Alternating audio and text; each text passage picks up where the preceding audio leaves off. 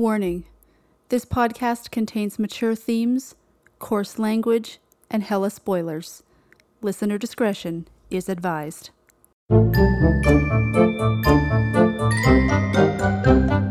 Welcome to Love and Horror, a podcast about opposing film genres and the women who love them. I'm Deanne, and I love horror. And I'm Laura, and I love romance and drama.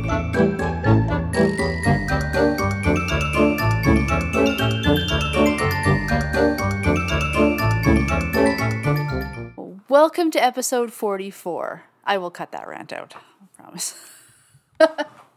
Only because I don't want to get sued for that. I was just gonna say, I Not mean, because I really care what anyone thinks I or hears what I think about random local beer company. I mean, I like my lake beer story, so if you want to leave it in, I don't think Minhas is, or I don't think Random Beer Company is uh, is listening to our podcast. But anyway, Wait, we can't we can't name drop the actual thing. Uh Schminhas Pier. That's what it is. um, but that's a problem for editing, Deanne. yeah. It's only been like two days since we know, recorded right? last, so I don't have many stories for you. But We're like trying to get a stockpile of episodes so that someone can go on a fancy vacation. yeah, I don't know who that somebody is, but That's exciting. It's coming up. yeah, less than a month and we leave. Hooray. So I'm already like trying to plan my wardrobe to pack and stuff. And Mhm. I was so pleased with how well I packed everything into a carry on for our UK trip last Yeah. year. I'm like, I mean, not going as far and, and we're driving. Yeah. Like we're flying and then we're driving. So Yeah. if I pack a little more this time, it's not the end of the world, but but we're staying in like six different hotels and stuff. You know, we're going to be hauling luggage in and out of the car a Yeah, whole that's bunch. true. So yeah. I I still want to try and pack pretty light. So I'm- Yeah. You really- can pack later, but then you are also like still in Canada, so you know like, oh, okay, I can go to like a superstore or Yes, something if I have exactly. to. Yeah, that's Yeah. what my mom was saying too. She's like, you know, there will be stores around Yes, if we yeah. are missing anything. So Yeah, it's not like if you're missing something when you're like overseas, it's like, oh, what do they have that's comparable that I can just like get Yeah. this thing here or whatever. I So, need Advil, but apparently ibuprofen isn't a thing. What we got some sort of paracetamol. right, yes. Yeah. But yeah, so it's getting into the fun thinking about packing and getting Yeah. playlists ready. and Oh, stuff. nice. Yeah. That's awesome. But yeah, lots to do between now and then. So Mm-hmm. I'm glad we were able to get ahead of the game and get an Yeah. episode ready. So Yeah, for sure. so have you done anything exciting in the last couple days? In the last 48 hours, um I have not. Oh, actually um well, I could slander another business. but I. I went to uh, a restaurant for the first time. Like everyone has been to. It's a popular restaurant. Um Six Girls. oh, oh, I've never been to Six Girls. Um, it's like it's another situation where like I don't know what the protocol is, so Mm. then like I feel like it like just like very on the spot when I was trying to order. And so I go in and it's like, "Oh, can I get like a bacon burger?" And and he's like, "Okay." And then he's like, and and I was like, "And I want fries." And I just want a little fry cuz I knew that like they have like all the fries. They give Yeah. you like also I was like, I just want a small. And then he was like, toppings? And I'm like, what? And he's like, toppings? And I'm like, I'm sorry, I didn't I didn't catch what you said. Toppings. And I'm like, what are you saying to me right now? and he's like, toppings, toppings. And he like motioned to the menu. And I was like, toppings on my fr- like I'm I'm I literally don't know what you're asking me right now. Yeah, more than one word, please. Right? Yeah, like just repeating the word is not doing much for me because clearly I don't understand. And he's like, What do you want on your burger? And I was like, Oh, I want the bacon burger. And then I was like, Okay, wait. I said, I've never been here before. So, like, am I ordering like, so right now I've ordered just a burger. Like, nothing else is on it. So I'm telling you, like, what to put on it. Cause, like, you go to McDonald's and it's like, Here's what's on our burger. If you don't like it, get fucked. Right, yeah. And apparently that's like that's like not what they have at Six Girls. So then I was like, okay. so then I was like, so like on the spot and discombobulated. I was like, uh, lettuce, tomato, ketchup, and then, and then on top of all that, I was still like gobsmacked because I was like, did I just pay twenty one dollars for this oh, meal? right. And so then I was like getting a drink, and my friend who was with me, she was like getting a drink with me, and she was like, "What did you get?" And I was like, "I I don't. I I got lettuce and tomato. Like, do I even want that on my burger? like, I'm so Yeah. like Put what on the spot. Yeah. And then afterwards, I was like, yeah, I guess I usually get like onion, a pickle, you know. Yeah, yeah. But it's like, ugh. So next time I go, which it's so expensive, I can't see me going again. Like For the burger, burger. itself was good. Like it tasted like a homemade burger, Mm, so it was quite nice. But yeah, Yeah. I mean, for twenty bucks, I could get something a lot nicer. Yeah. you know? Yeah. Like, and the I fries were like those like thick cut soggy fries, which Oh. I'm not about that life. Um, that's everything though anymore is like so expensive to to eat out. Even at fast food, Mm-hmm. you're paying twenty bucks for a combo. Damn near, it's yeah. crazy. Times. I don't know, like maybe I'm just a plebe, but I still go to McDonald's. And McDonald's, I can get like a McChicken combo with like the biggest coffee possible because that's how I roll for like 10 bucks. yeah, So, yeah. um, yeah. I got I I ate at Arby's last night. I know your favorite place, Oh, God. and I got just like a combo, and it was seventeen bucks That's insane. for like a sandwich and fries and a drink. Holy shit. Yeah, That's why you don't eat at Arby's. or anywhere, I guess. Go to McDonald's, dude. Even McDonald's, I feel like I always end up spending more than. Although I haven't gotten an actual meal at McDonald's in ages. I get like a single cheeseburger and a small drink. Oh, well. That's okay. But yeah, I usually get like a McChicken, regular fries, and then a large coffee. So it's like a combo. And then I think I like pay more because I like upsize my coffee. Right, yeah. And yeah, it's usually like 11 bucks. Hmm. So yeah, big up McDonald's. You could sponsor us if you want. Just saying. It would be Um, okay. I do listen to a lot of podcasts that are sponsored by McDonald's Canada, particularly Right? Podcasts in the states that are sponsored by McDonald's Canada, and they're Like, do they do the ad reads on there, or is it just really? Yeah. Oh, that's interesting. Because um, I was gonna say if it was like a, like a aggregate that was put in like No, after yeah, the, but they, they're like actually Yeah. like reading the. Oh, that's very interesting. Yeah, they were really hawking the chicken Big Mac for a while there. Nobody should ever fucking hawk that. It doesn't even look appealing to me. It is so disgusting. I was like, McChicken is like my like my McDonald's jam. So like that's what I get every time I go there. And I was like, a different kind of McChicken. I'm gonna get that. Absolutely not. Hmm. Like Yeah. McChicken, and well, because you don't get like the actual like McChicken Oh. like patty. It's like these like tiny, tiny little like chicken pancake thingies. Ew.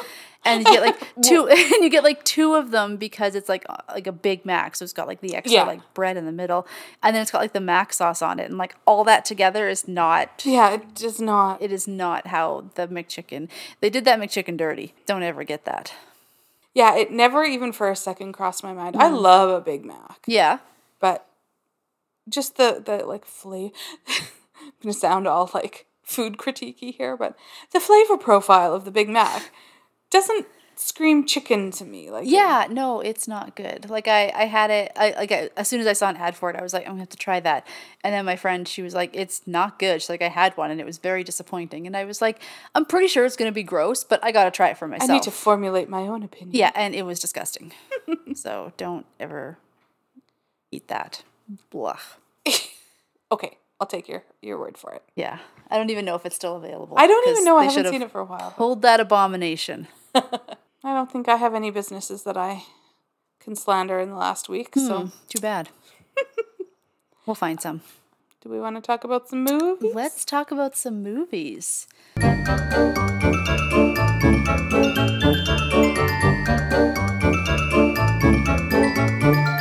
So we'll start with the scary one this time, and this uh, this episode, episode forty four, is coming out on June twenty third, and June twenty fourth is the festival, the pagan festival of Midsummer. So I figured we would watch Midsommar. Yes. Did you? timing. Yeah. Did you know anything about it going in? I actually did know a fair amount about Yeah. this before. In theory, I should have known much more than I did because Mm. I know shortly after it came out and everybody was talking about it, Mm-hmm. I was like, well, I am never going to watch this. But I'm so curious about why people are so disturbed by Oh, it. So I definitely read the full synopsis on like Wikipedia. Oh, is that right? Yeah. but I didn't remember Ah. A lot of there. I there were things that I was expecting to happen that I'm like I thought that I knew that this happened in this movie and it didn't end Oh, up interesting. being how I remembered reading about it. So, um, yeah. So I, I mean, I knew that they traveled to Sweden, and I knew that they, um, I knew that somehow she was responsible for him dying. I knew he was Oh, going to really? die, and I knew that. But I, I, yeah, I had definitely had a different image in my head of how that played out. So, Hmm, okay. um, but yeah, so I, I knew some stuff. Yeah. Um it wasn't until I rewatched it this time that I realized when we were first like planning our episodes, we I think this episode had a loose theme of like breakup vacations. Yes, yeah, And it wasn't until I watched it again I was like, "Oh, they were still together when they took that vacation." yeah, but they Oops. broke up on the trip. It's still, yeah, it's still. should have fucking broken up before the yeah, I was going to say they've been working their way to a breakup for a long time, so it, it still fit. there. Yeah, yeah, yeah. Okay. Well, Midsommar is a 2019 film. It was directed and written by Ari Aster, who also did Hereditary. Right. It stars Florence Pugh, Jack Reynor, William Jackson Harper, and Will Poulter. So it had a budget of $9 million, and it went on to make $48 million at the box office. Uh, Rotten Tomatoes has it as 83% on the tomato meter and a 63% audience score. And Metacritic has it as a 72% Metascore and a 6.5 user score. So Thomas Laffly for RogerEbert.com gave this four stars. And they say, some will be troubled by the excess in Midsommar. The unburdened surplus of lengthy customs does overshadow some of the film's potentially ripe avenues of interest, such as the scholarly rivalry between Christian and Josh, as well as the racial dynamics that are only briefly hinted at. But the invigorating reward here is the ultimate sovereignty you will find in Danny, a surrogate for any woman who has ever excused an inconsiderate mate, an inconsiderate male, rationalized his unkind words or thoughtless non apologies. Pugh knows it in the film's liberating final shot, and you will know it too, so intensely that her freedom might just feel like therapy. I managed to find a, a review on bloodydisgusting.com that actually had like a number review. Oh, Because nice. um, a couple of times I've looked and they don't have a number review, so there seems to be no like continuity or whatever Yeah, on their yeah. website. It's just like we do whatever the hell we want. So, but bloodydisgusting.com gave it three skulls out of five. And they said the best moments in Midsommar come when Aster eschews the awkward and obvious culture class symbolism. How cute is it that the biggest jerk in a paganism movie is named Christian? and highlights instead the raw, soulful energy of Florence Pugh's performance. Powerful but denying herself all power, and grieving but unable to find anyone who cares.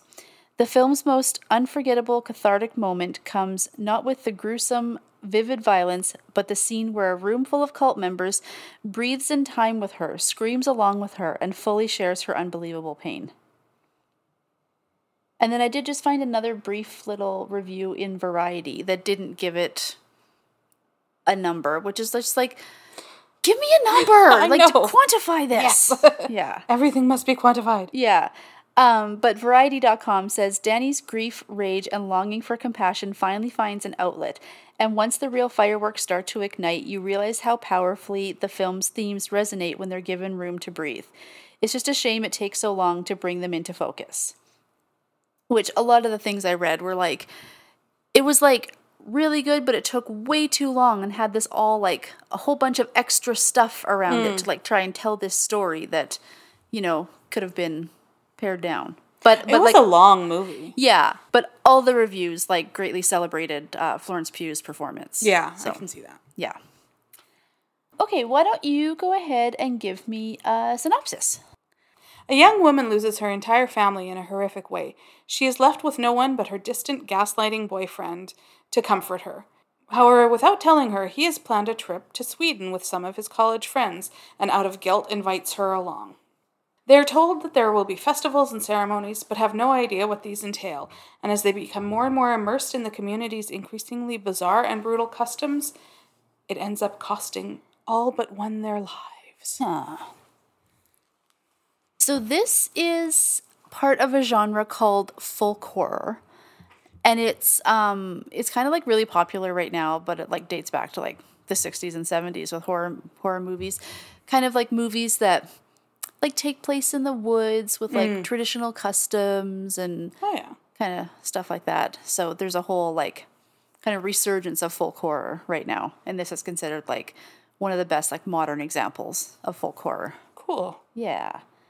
What I found was it said the costumes were developed with antique Hungarian and Romanian linen. Um, and then it was embroidered with uh, runes that were like sp- uh, specially uh, developed for the movie. They weren't like real Yeah. runes, but um, whoever wrote what I read there, uh, like when I was like looking up information, I find it hard to believe that all those costumes had antique linen Yeah, that seems like because there's a lot of costumes. there's a lot of costumes that would be a lot of linen, and if it was like a limited resource, Yeah, I can see like maybe like a couple of costumes or if there was like a prototype made. yeah, But yeah, I can't see all of those costumes being antique linen. interesting though. I feel like you probably there's probably a lot of facts about this movie. Hey, Yeah, there's there's a few. I kind of thought I would find more, but Oh. um yeah, there's there's you know, a handful in there. um but yeah, the costumes the the kind of the main like idea was the director wanted them to look handmade. yes, which like traditional costuming like that like it looks a lot like um like the the embroidered uh, like ukrainian shirts yes, that we see yeah, I definitely and stuff like that felt that. yeah yeah for sure so i quite enjoyed the costumes Yeah, they were beautiful. yeah the um the big uh like may queen dress that florence pugh wears at the end had Yeah. 10000 silk flowers on it. Holy shit! and at the end it was auctioned off um, for $65000 and the proceeds went to covid-19 pandemic relief for Oh, cool. firefighters so yeah apparently um, ariana grande really wanted to buy it and she like got outbid Oh, so really? yeah Wow. yeah so um, i do have a few other uh, fun facts i can throw in as we go along but why don't you give me all your thoughts and feelings on midsommar Well, for a two and a half hour movie, I only have two pages of notes interesting here. So, okay so yeah, it, it's interesting. I'm interested to see your reaction to my okay reaction. um, yeah, my first note is that oof, this is a long one. oh yeah they spend quite a bit of time establishing her story. She's got a sister who's unstable and and uh, has sent her this ominous message that she's worried about her parents and, and her sister's lives and everybody kind of seems to be a little dismissive of it and and she's worrying and it turns out that all of her worries were warranted because her sister uh, planned a rather elaborate murder suicide Yeah. for her and her parents. So in one evening she's lost her entire family. Yep. Something that really really struck me. So my my actual note about that is like, well, that's heartbreaking. I didn't expect to be crying before the credits Oh. because Florence Pugh is such a good actor. And her, like, all through this movie, any scenes where she's like grieving or like in it, yeah it's so heart wrenching. Like, her, mm-hmm. she's there, her like wails are mm-hmm. so free, Mm, yeah. if that makes Yeah. sense. Like, you know, if somebody's acting those big, loud wails and sobs, sometimes it can feel a little bit like choked back. Like mm-hmm. they don't just fully Mm-hmm. Yeah. let it go. And Yeah. she was just so like fearless and open with those those really traumatic scenes. Mm-hmm. yeah. And she um, grieved with like her whole body. Yes. Yeah. Yeah. Um, and like, who could imagine going through something like oh, that? Like, just awful. Yeah. yeah, who knows how how a person would react. Yeah. So then we meet her boyfriend and his friends. Mm-hmm. And first of all, I'm like, "Hey, it's Chidi." I don't know what that Did is. you ever watch um The Good Place? No. Oh, it's so good. Yeah. William Jackson. Oh, William Jackson Harper? Yeah, Yeah. he's in Oh, okay. in it. He's Hmm. like one of the main characters in The Good Place. And I like him. Yeah. so she's you know she's trying to like socialize and this whole movie the just breaks your heart with how much she is pretending to not be grieving or like pretending to be okay Yeah. and truly has no one even her boyfriend of 4 years yeah. to understand that like this horrific horrific thing I've just went through I'm going to be grieving for a long time. Absolutely. Like this is yes. never going to not bubble up. Yes. Like, um, like my aunt died a year ago, and last week I cried myself to sleep one night just because I had a memory of her. It's absolutely. like you know, this is her whole life. Yes.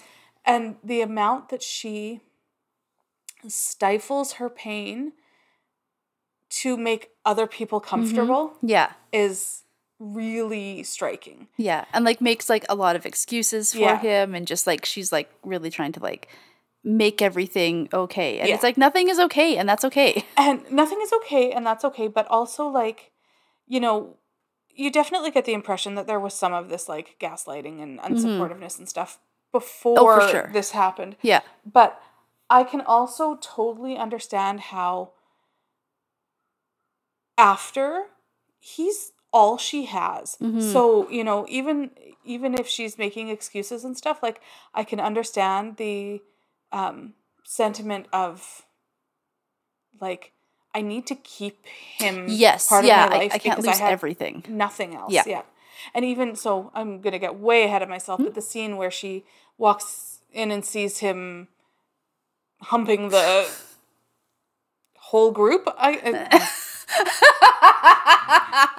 um, you know, and and she's sobbing and wailing just as much from that as she did for finding out that her whole family Yeah, was dead. yeah. And and that's what I felt in that moment was like, this is like this is it. Now I have lost everything yes. Yeah.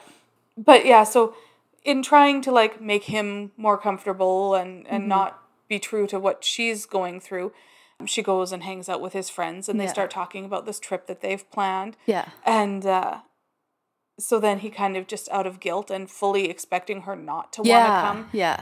they invite her on this trip and i'm like you can tell in the scene where she like goes to his apartment and they're all there and she she doesn't know these guys well hmm Uh, they haven't you know spent time with Yeah. each other's friends Yeah. or whatever so i'm just like going on a trip across the world with these people that you hardly know just feels so awkward and uncomfortable Yeah.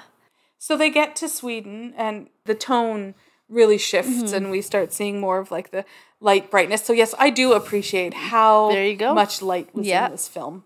Really, yeah, I'm like, see, you can be gruesome Full and sun. brutal and well lit. There you go. Okay. Take note, people. But we also start getting really like arty with the shots. Yes. Yeah. Um, so I'm like, okay, this is definitely you can tell that this is more of like a an arty film. Yeah.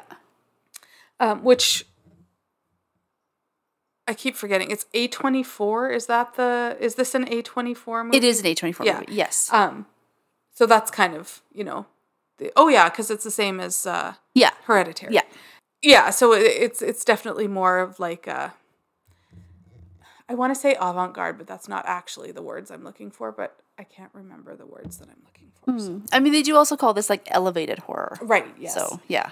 so the uh yeah so we're kind of getting getting glimpses of how like beautiful and i like everything looks so idyllic at mm-hmm, first like mm-hmm. definitely like some weird sketchy vibes from some of the people and stuff but at first like you really would be lulled into a calm nature of this Yeah. rural place with all these people and they're white and Yeah. um everything just looks so beautiful yeah. so when the day after they get there, it's Danny's birthday, Mm-hmm. and just in another like highlighting of the gaslighting of this Yeah. man, um, she says she forgot to remind him that it's her birthday, and I'm like, motherfucker, if you need to be reminded of your After partner's four after fucking four years. If you need to be reminded, and like, sure, when something can be said for, um, they're traveling into a different Yeah. time zone Yeah. and and you know whatever so like missing it by a day or so but like having absolutely nothing planned for Yes. Yeah, birthday, exactly. like you knew it was or you should have known Yeah. that it was going to be in this time period Yeah. Yeah, exactly. Um, but yeah i'm just like that is so much gaslighting 100%. um it didn't take me long to decide that mark is the bert The Bert? the the shithead. Oh, shithead Bert. That why why are you here? Yes. Who yeah, invited you? exactly. Yeah, The- exactly. The, oddball like doesn't fit in like doesn't fit the group somehow. Yeah. Well, and it's like, yeah, let's go to uh let's go to Sweden to like this this like little like small like rural settlement. And like the second they're there, it's like there's fucking bugs and there's this and Yeah. there's that. And it's like, dude, you're basically camping. Right. He yeah, he was like yeah, he was annoying. Yeah. I- and I mean, obviously Yeah. as a plot device. Yes, you know, yes, it was yes, yeah. intentional. But but yeah, it was just like, you know, there's there's always gotta be somebody like that who's like Can't wait till they kill you. who's like, you know, not necessarily here to embrace another culture's customs. and Yes. stuff. And I mean, yes. in this case, probably rightly so. But uh, but yeah, if I'm going to my friend's hometown to experience their cultures and customs, and then I'm just complaining about everything, Yeah. yeah. So like Bert from Cabin Fever. Yes. Yeah. Yeah. Yeah. yeah. Mark is the Bert. Yeah. um, And you know, I've like when I've been to Europe, there always are those tourists who are like, "Oh, this isn't like America, so I hate it." And it's like, "Bitch, you're in France right now." Right, yeah. Like, what did you expect? if you want things to be like America, stay in America. yeah. My favorite like tourist story from when I was in France, my mom and aunt and I were sitting in this like little perfect little French bistro having a croque monsieur. Mm-hmm. Yeah. And um there was some women at a table a couple tables away from us who must I think I'm sure they were from like Texas Mm. and they were going on and on to the waiter about I just love y'all's accent. Oh God. And I'm like, this feels like scripted. It's so Right? ignorant American. Yeah, and it's no like doubt. talking in this thick, thick accent about the accent of the person whose home you are in. Yeah. Like, you're the one with the accent here. Yeah. I mean, we all have accents, and there's Yes. definitely like, I think like a way to say that without being like, not condescending, like uh, patronizing. Yeah, this yeah. this came across very patronizing and very like You're so cute. loud and brash Yeah, and just yeah. like know where you are. Exactly. Yes. Your cat is just She is wild today. Yeah, there's a fly in the house, so we must go insane. I love it. So when they're when um Pelle is showing them around and shows them where they sleep and it's just like this great big room with a bunch of beds, I'd be Mm-hmm. Like, um, can you take me to the local Super 8? Although listen to me being a hypocrite. I'm like, Right? you're there to embrace their ways and their cultures. Take me to a hotel with a king size bed, please. I was okay with like I was like, oh, this is like a really nice like place where like you all go together and you sleep, and I quite liked that until that fucking baby started crying, and I was like, no, I'm out. I Yeah. will not stay there now. Yeah. Um, and really, truly, like the the building and the the way it's outfitted and stuff was beautiful. It I was. loved, I loved, loved, loved the style Yes. of everything in this Yeah. movie. The costumes, the the like painting on Mm-hmm, the walls and stuff. Yeah. Um, even just like the really simple rugs on the Mm-hmm. floors that like that kind of yeah the whole aesthetic. I loved the aesthetic of Yeah, this, this yeah. movie. Most of the paintings and stuff until we see the tapestry. Holy shit. Okay i just realized something. Fuck. See this is a movie where like i'm probably gonna have to watch it Mm-hmm. more to pick up. I'm like part it wasn't so cerebral that it's like I can't figure out what's going mm-hmm. on or but but there were lots of little symbols and stuff So that I many did little pick up that I'm like yes. I'm sure like I'm good or maybe not watch it a bunch more but like watch some deep dive Yeah. analyses on uh, YouTube or something because I'm sure there are so many things that I missed and I just just put together that tapestry was showing she was cutting her pubic hair yeah. and then, yeah, there were a few other scenes. It was foretelling the drink Yeah. that they gave. Yeah. I didn't I didn't catch it in the movie, but to be perfectly honest, I saw a TikTok about it. Yeah. After like Yeah. today, I was I was watching some like horror movie Mm, TikToks mm-hmm. and they and it was I somebody commenting on how um, Christian's drink was darker in that scene. and- Yeah. And, then he found the pubic hair. And, Yeah. Well, the pubic hair I think was in like that little pie. Right. Because when yes. when they're making the pies, if you look at like um I can't think of what Maja, I think is what her name is. She like puts like a very like she's very deliberate putting like a very special yes, pie aside. yeah, I did catch that. Yeah, you're right. Sorry, Like but that's my pube pie. but uh, the drink had menstrual blood. in it. Yeah, it was yeah. darker than Yes, everybody else's. yeah. So yeah, um, so that that tapestry was foretelling. Absolutely, that scene yes, yeah. specifically. And I There's there's a few places where like the paintings on the wall and stuff are like well, yeah, kind of like foretell. that's the um the thing that I'm like I'm sure I missed so many, but I did catch a couple little things like um when I'm just gonna jump around all Yeah, over the fine. place for this one when Christian is in Siv's Yeah. house Yeah. and she's like saying, "Hey, you want to fuck so and so?" Yeah. um, while he's waiting for her, he's looking at a painting on the wall that's this bear kind of. Yeah, yeah. Um, yeah. So like I picked up on that, but I'm sure there's so much that I didn't. But they definitely like really lingered on that tapestry right at the beginning when they're being yeah, like around. of like a full close up of like every Yeah. scene. Yeah. Yeah. and like just this is our cultural artwork of somebody's vagina and Well, that that that that panel really like brings it all together. You can't you can't not have the close with the vagina. Yeah. but yeah, like watching it, like this was my second watch, and watching it the second time is like, oh, I'm like noticing like so many more details the second time. yeah. Yeah, I bet you every time you'd watch it, you'd For sure. new things. Yeah.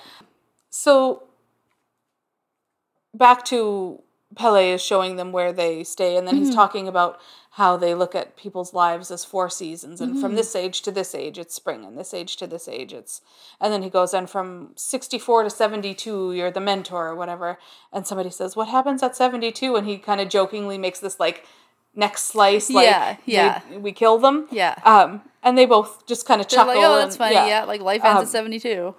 and then the next morning, so their first like full day there. Yeah. They're at breakfast and everything is very ceremonial with how Mm-hmm. they um you know, this this old couple comes to the head of the table and everybody waits for them to initiate eating and Yeah. stuff and I felt kind of smart in that moment because I'm like, are these these these two people are like old? Are they 72 and about to Mm. die? Yeah.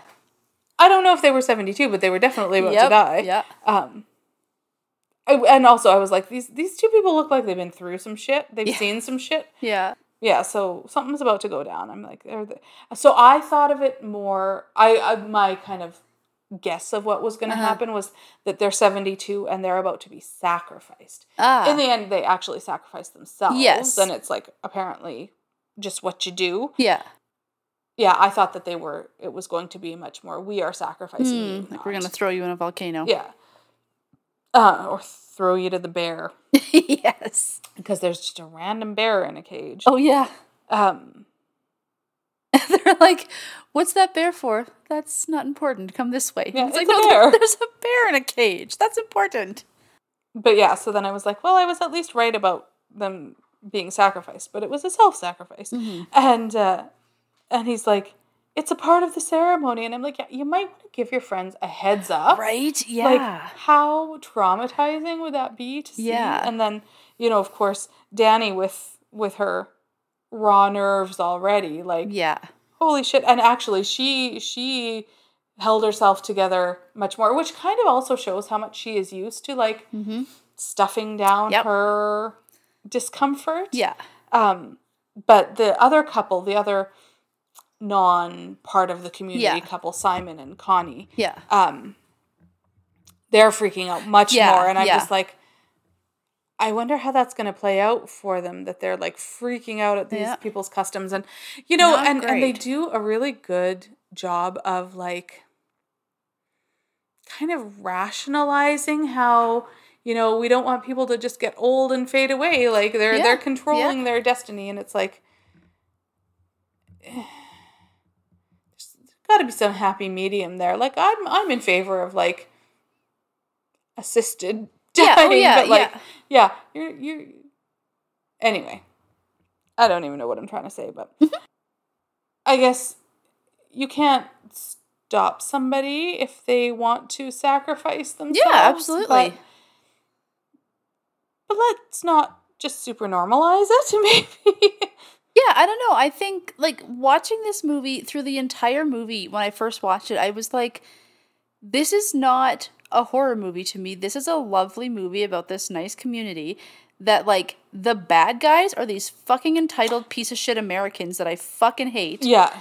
And I quite like this little community and I I like what they got going on there. I think like everything they do kind of makes sense. And like Um, when you do something in your community that you've done for hundreds of years, it's just a normal Yeah. thing. Like even I think it's Christian says at one point, he's like, they do this with their elders, like we put ours in nursing homes and we just forget about them. Yeah, And yeah. like nursing homes are notorious for kind of being shitty and abusive. So Right. like Yeah. who's really doing I guess, better yeah. here? I I just, yeah, it was definitely an interesting thought experiment. Yes, yeah. Um, and I was glad they had a contingency plan for if the fall doesn't kill you. Did you like the contingency plan though? Not so much. I mean, but it was quick and effective. It was, and then they got It that. Cl- they got that like wicked close up, and I was like, "Oh yes, I remember. It's the same guy that made Hereditary." yeah. Yes. Yeah. We got a lot of head bashings. Mhm, Yes. Um, I was surprised at how, like, much I wasn't grossed out by like the Mm. close-ups of the Bastion. I was wondering, like, when I saw that, I was like, "Ooh, Laura's the like that." the shock of the impact of the first of the woman Mhm. was like, sh- it was shocking. Yeah. but but then the actual like close-ups of their heads bastion and even Yeah. like when they cremate them and stuff you see quite Yeah. quite close up Yeah. their injuries i'm like am i just desensitized Oh, now gotcha.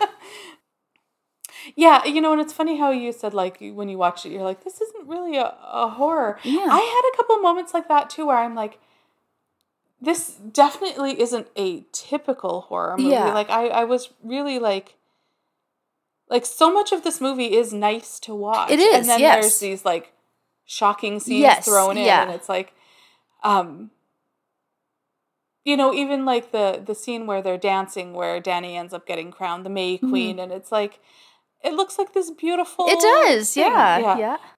man i've just jumped around so much here but yeah anyway so the whole point of that was like maybe give your friends a heads up that this is part of the custom Well, like the night before, like Pelle had said, like, "Oh, tomorrow morning is the Ättestupa," and Yeah. uh, and I think it's Josh, who's Yeah. like the really good like anthropologist guy, is like, "For real?"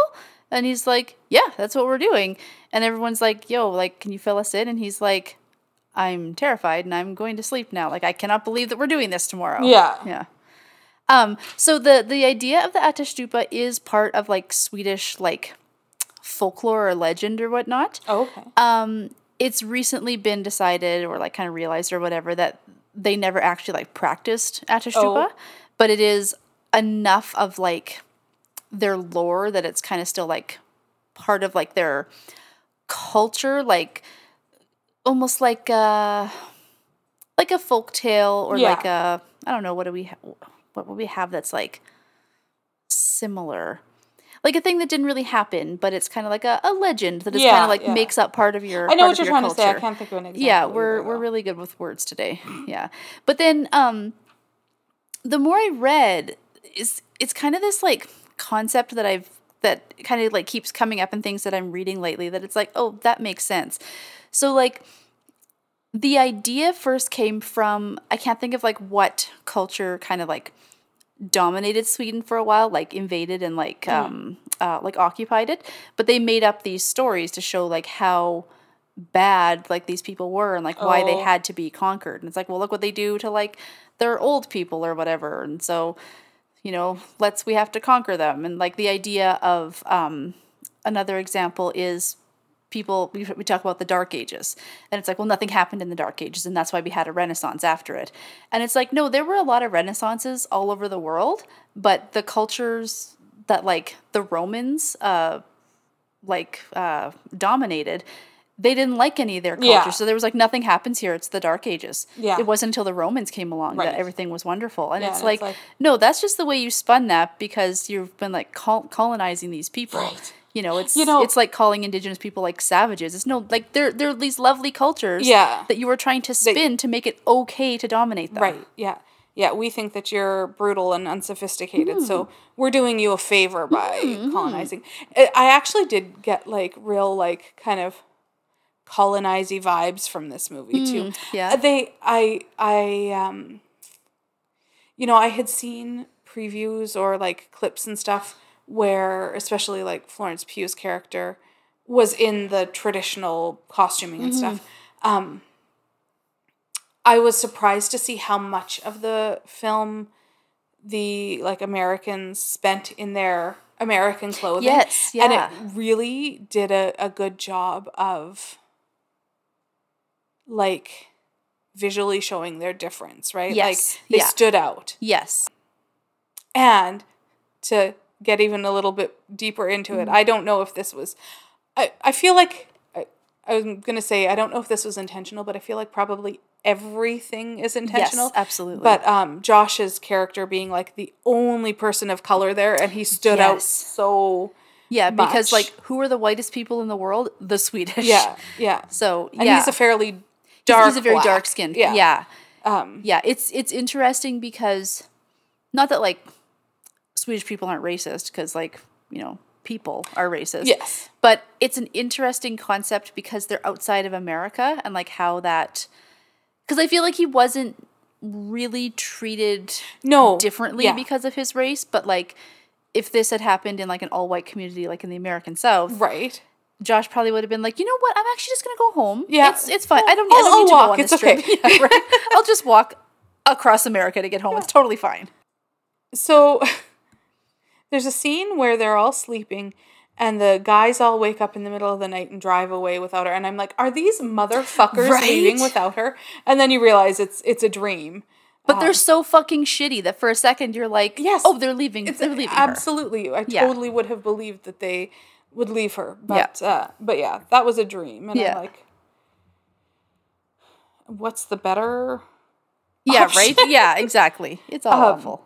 I'm like, I just had to have a comment in here randomly about what is up with the creepy redhead Oh yeah.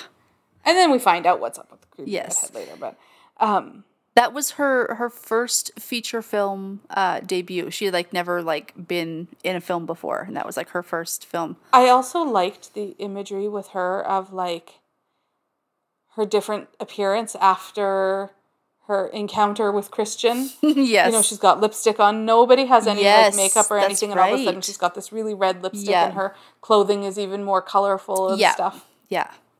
She's Um, flowering. Yeah. Um. But yeah, I was just like, these motherfuckers. so then we see a scene where the two other, um, Simon and Connie, Mhm. you know, they're deciding that they're going to leave, Yeah. and um, one of the elders is talking to Connie and saying, Simon went ahead to the train station and you'll meet him there. Yeah. And like instantly, you know, he is not at the train No. station. No.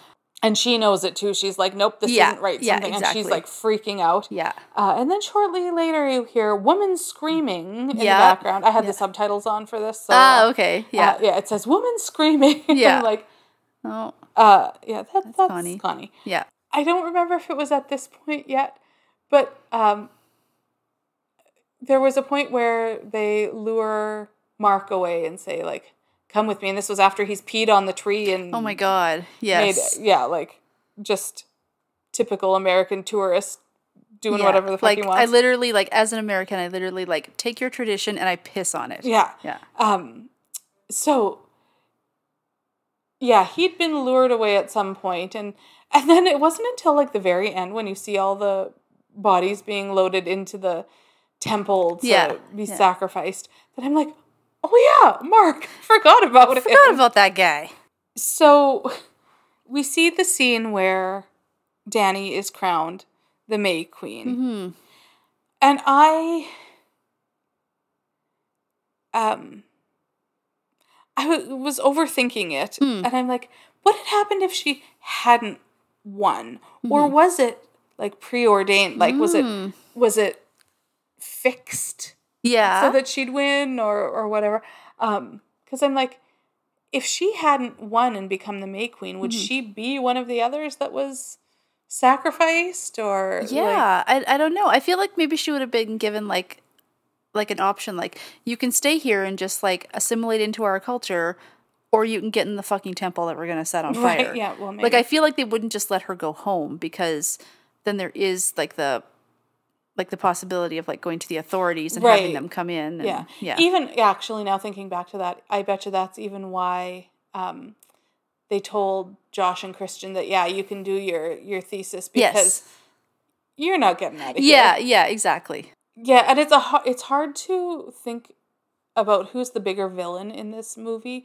Is it Christian because he's a dick, Yeah. or Pelle because he was he brought them all. He brought them all, and he was Yeah. so like the way that he he was the only one who was really kind to Dani. Like he Yes. he was really engaged with her that first night where Mm-hmm. they you know were still in America and planning the trip and stuff. Yeah. Um, yeah, so it's like he knew what he was doing all along, but Yeah. he was so convincing that he was Yeah. this like so well cast too that he was like the kindest, warmest looking Mm-hmm. Yes. person. With yes, this, absolutely.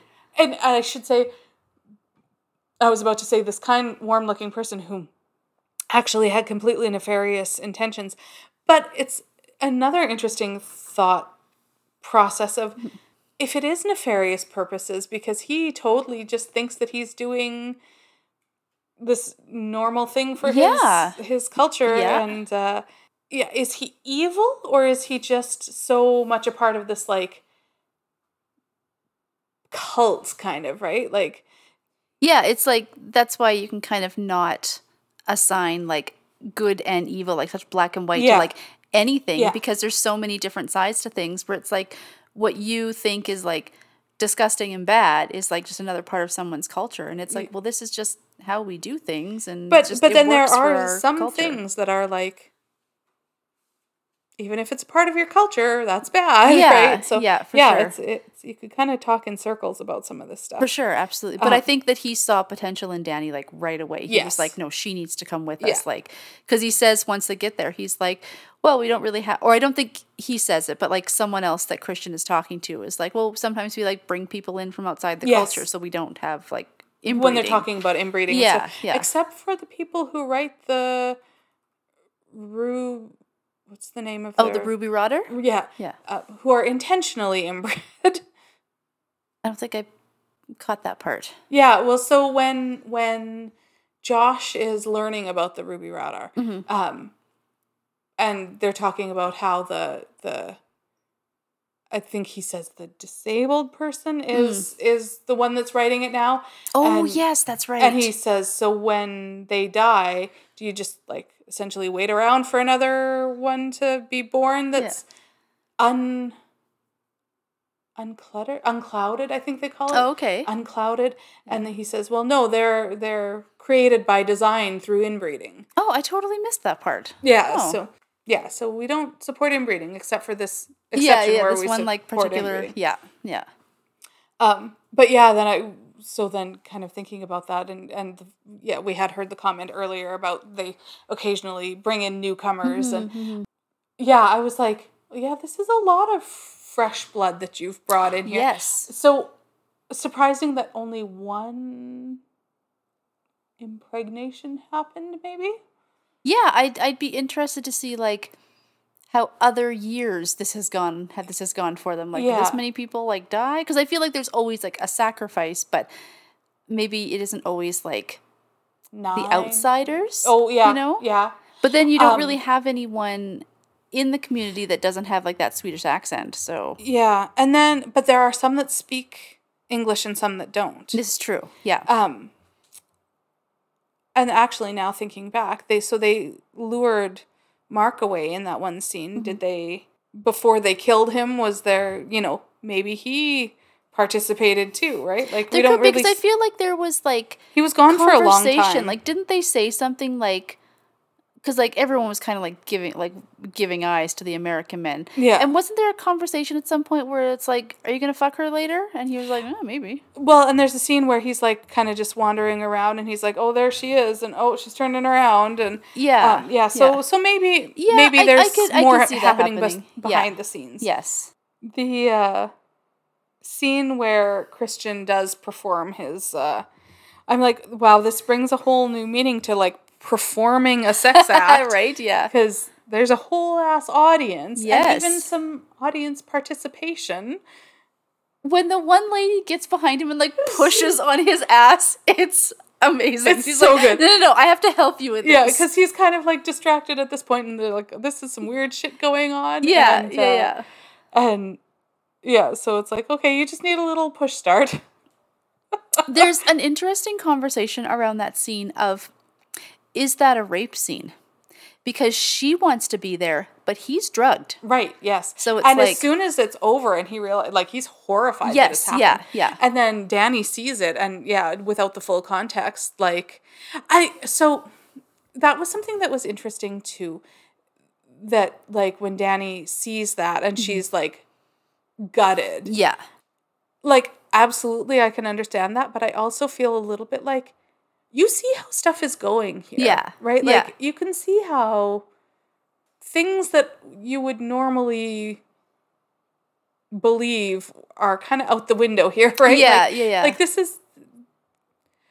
Yeah, and I and I mean I don't think it would change how you would feel about Mm. about it, but like yeah, logically I'd be like I don't know if this is is as it seems. right? Yeah, yeah. But I mean, Christian is such a fucking shithead True. that you could just be like, "Oh, well, Yeah, we're on tracks. we're on vacation, and yeah, I guess Yeah. you're just gonna fuck this other girl now." Okay. It's what you were gonna do if I didn't come, so why let me ruin Yeah, your yeah, your exactly. sport? But Yeah. um, there's a few scenes. This is one of them, and then the um, way back the the scene where the couple jump off the cliff, and the one is not dead yet. Yeah. Um, and then the scene where Dani is so yeah, the sex scene, the scene where Dani is like crying in the bunk room, Mm-hmm. um, where everybody everybody is feeling the same feelings Yes, as, yes. and and at first you're like is this a little performative like we see that Mm. this person so we're we're we're like supporting them by Yeah.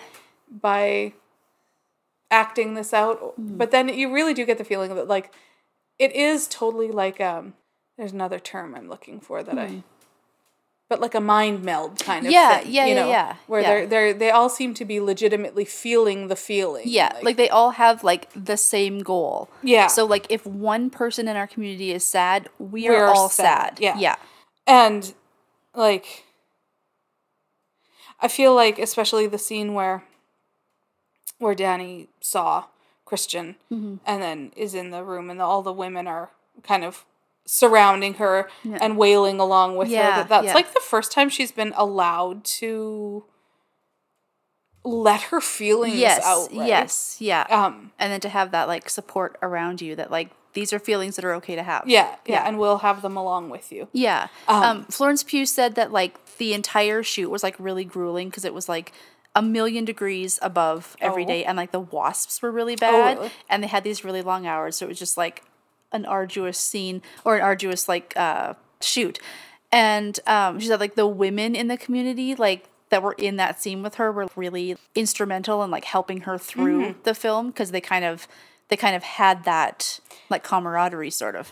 was it filmed in sweden Uh, it was actually filmed in Bulgaria. oh Because- so many things are apparently yeah, that's the place, to go, to Well, and I guess Sweden has like really weird laws for like film sets. Mm-hmm. Like, even though it's like you only have like so much time for shooting, um, you're only allowed to work for like eight hours a day. Oh. Hmm. And then after that, it's like, no, we have to like shut down kind of thing. Whereas like Bulgaria and pretty much everywhere else in the world is like, if we shoot for 18 hours, we shoot for 18 hours. Yeah. Like until we get the, the shot, basically. Um, yeah, and then like the actors' unions can deal with how you need to get paid appropriately for those hours. Yeah. And a lot of the actors in the film um, are Swedish. There were like some Bulgarian actors as well.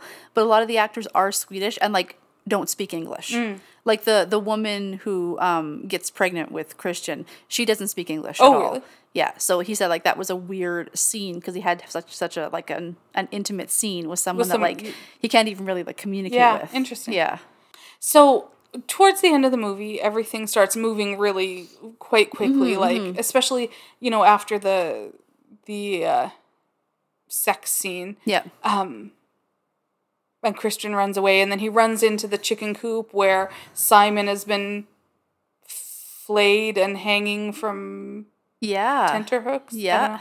And then yeah, everything goes very quickly to where they they start loading these bodies. Here's something that I'm not sure of. Okay. So they start loading these bodies into the temple, Mm-hmm. and like it's very obvious right off the bat that that it's going to be set fire. Yes, That that's yes. how it's going to be finished Yeah. anyway. Um, but are they just like severed heads on rag dolls at that point? Because the way they're throwing those bodies around, they look like they're like weigh nothing. Yeah, like I was a little bit confused there because there is one that I feel like I was like, oh, okay, that's Christian, and they like put him in there because it like looked like Christian. Yeah. Well, and he was Christian was still alive. He was just like, Yeah, but then I was like, oh, I guess he's just like a stand-in for Christian, so maybe they're not actually going to kill him. But then later they put him in there with the bear suit, so Yeah. it's like, So the, yeah, maybe I the feel, one that you're thinking. So the one that really struck me as mm. like, this is like just a head on a Mm-hmm. mannequin or something was Mark. Mm. Um, his face is all kind of pulled and contorted, but Yeah. um, but you can tell that it's him. But yeah, like it's almost like just a silk sack with a head on top yes, of it. yeah, Um, so yeah, I wasn't sure what. Uh, yeah. I'm not sure like what they did with the bodies, Yeah. but although in a, in a scene shortly before that, oh, when when Christian, I think it's when Christian is running around naked, Mm-hmm. um, that uh, he sees Josh's foot sticking up out of the oh yes, ground. yes, so that's maybe, right. You know, maybe it is just a portion of them that's Yeah, and then maybe ceremonially the rest like gets something. like buried to like nourish the ground for their crops because you know. yeah, I don't know. Anyway, Yeah, yeah, but so I yeah, it like- definitely wasn't like I- entire people. Like it Yeah. did. It was very like like their heads were definitely their heads. Yes. uh, uh, Yeah. yeah. and then and then they put Christian in in the bear suit. So the scene where they're preparing the bear, Mm-hmm. at first you don't know if it's a person or like they're talking about cutting the intestines and stuff Yeah. um, before you see the bear. Yeah. and so you don't know if it's a person or or the bear that they're gutting. yeah, yeah, Um, and then yeah, as soon as they you see that it's the bear, it's like okay, they're going to somehow Christian into the bear. Yes, I didn't yeah. necessarily anticipate it being so much just like a Christian teddy bear. Like it's just his little face in this bear body. He just looks like a teddy bear. But uh, that's I guess what happened. the most disturbing teddy bear you could Right. ever imagine. But yeah, it wasn't until they were wheeling these bodies to the temple in a wheelbarrow and you could see that one was Mark that I'm like, oh yeah, Mark. Yeah, yeah, I forgot about him. yeah. Um, so yeah, so then it, it ends with them setting fire to the temple with all these 9 sacrifices and the the two that like volunteered from the community um which they gave some sort of a substance so that they would feel no pain which Yeah. apparently was a lie Yes. and you see kind of the whole range of emotions that Dani goes through from like you know she in the end was the one who decided that Yep. Christian was Mhm. going to be one of the sacrifices Yep. She- as the May Queen she picked um in an elaborate game of bingo Yeah. Yeah, for sure.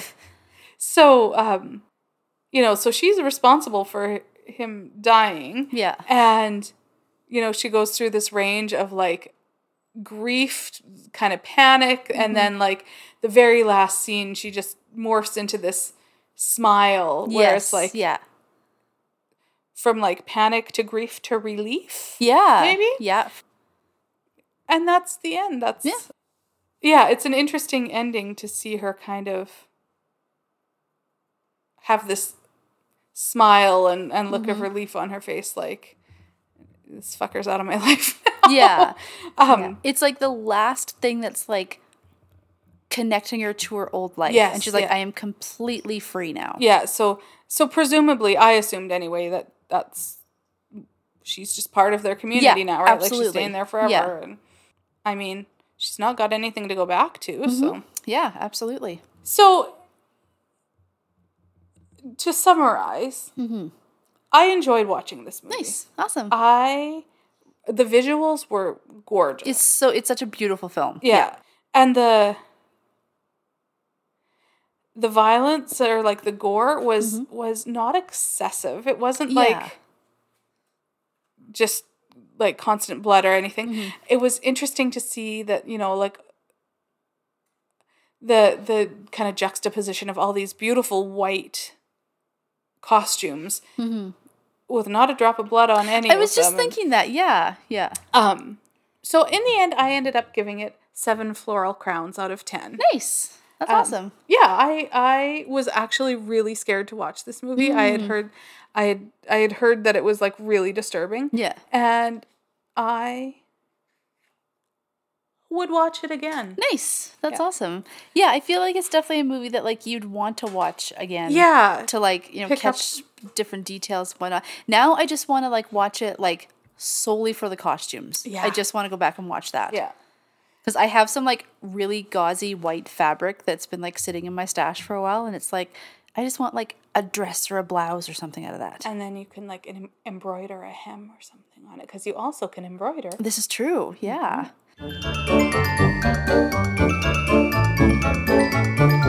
All right, On to the next one, as Jay Z has been known to say.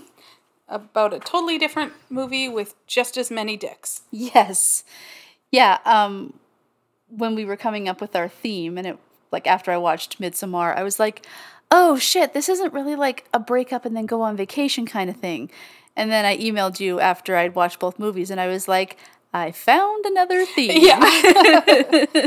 uh, so, I mean, I know that that you watched this in French, so you probably knew more about this than many of the other ones I've assigned you. But what did you know about this movie? So, okay, I was sure that this was the movie I had watched before, but like only one scene really seemed familiar to me. Hmm. So maybe it's just that I watched it like so long ago and I was like on vacation when I watched it that like I didn't re- and and like I said I did watch it in French. So you probably weren't like super concentrating. Yeah, yeah, yeah. So and like I think when like it came on TV in like the hotel in France, I don't think I'd even really like known what it was. So it wasn't like, oh, there's that movie. It was just like, oh, this is on TV and it's like the one sort of like North American channel, even though it wasn't because it was still in French. So I was like, I'll watch this. So I don't think I necessarily knew anything about the movie before I watched it. Um, and then like going into it this time, it was like, oh, it was that movie that I watched in the hotel one time, kind of thing. Um, I was telling my friend Yvonne, who I was out with yesterday, I was like, oh, I still have to like go home and watch a movie tonight because why do anything ahead of time? Well, I mean, we had two days. We did, yes, or this is three, true. I guess. But anyway. Yeah. And she's like, "Oh, what are you watching?" And I was like, so I always get this confused with I think another movie that has a very similar title title. So I'm like, I'm watching Saving Private Ryan. No, I was like, I'm watching something something Sarah something. And she was like, um and I was like, it has Kristen somebody in it. and and then I go, and Russell Brand and Steven Seagal. No, wait, not Steven Seagal. and she was like, that is a vastly different movie. Yeah, very different people. Because I feel like there's a movie called like Finding Sarah Silverman or something, but it's not about like the comedian Sarah Silverman. Yeah, no, there is a movie uh about a guy whose last name is it's saving Private Ryan. Yes, we've some established this. I can't remember uh, then let's just consult the Google here. Um I know the movie that you're talking about. Okay. I think now that I'm typing this, I think it's just I can't type and talk at the same time.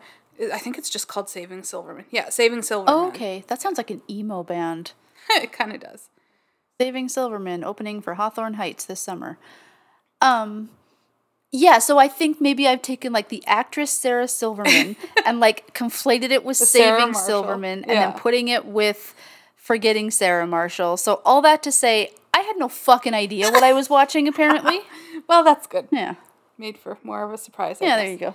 Well, saving Sarah. For, See, you don't even know.